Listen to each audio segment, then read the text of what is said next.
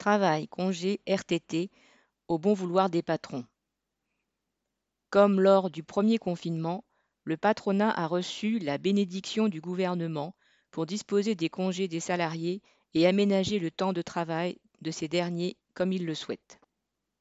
Pour les patrons, le gouvernement dispense les recommandations, pour les salariés les obligations.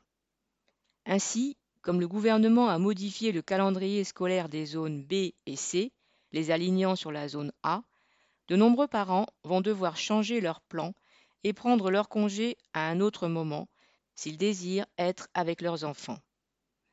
D'autre part, nombre d'entre eux ne savent pas comment faire garder leurs enfants pendant cette période.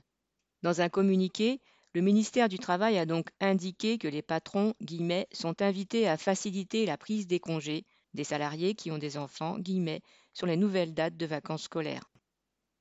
Il se limite donc à en appeler au bon sens des patrons. Autant dire que, dans nombre d'endroits, cette recommandation va rester lettre morte.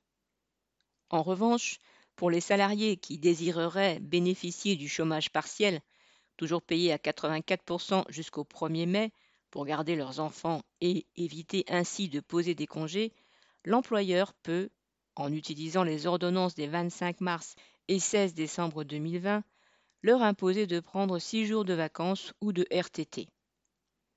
Il n'a besoin pour ce faire que d'un accord de branche ou d'entreprise, et cerise sur le gâteau, il peut l'annoncer 24 heures avant.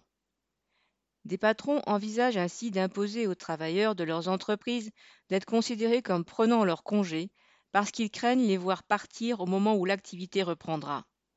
Le chômage partiel, intégralement pris en charge par l'État, ne coûte pourtant rien aux patrons, mais ils préfèrent encore que les salariés restent à leur disposition. Aline Urbain.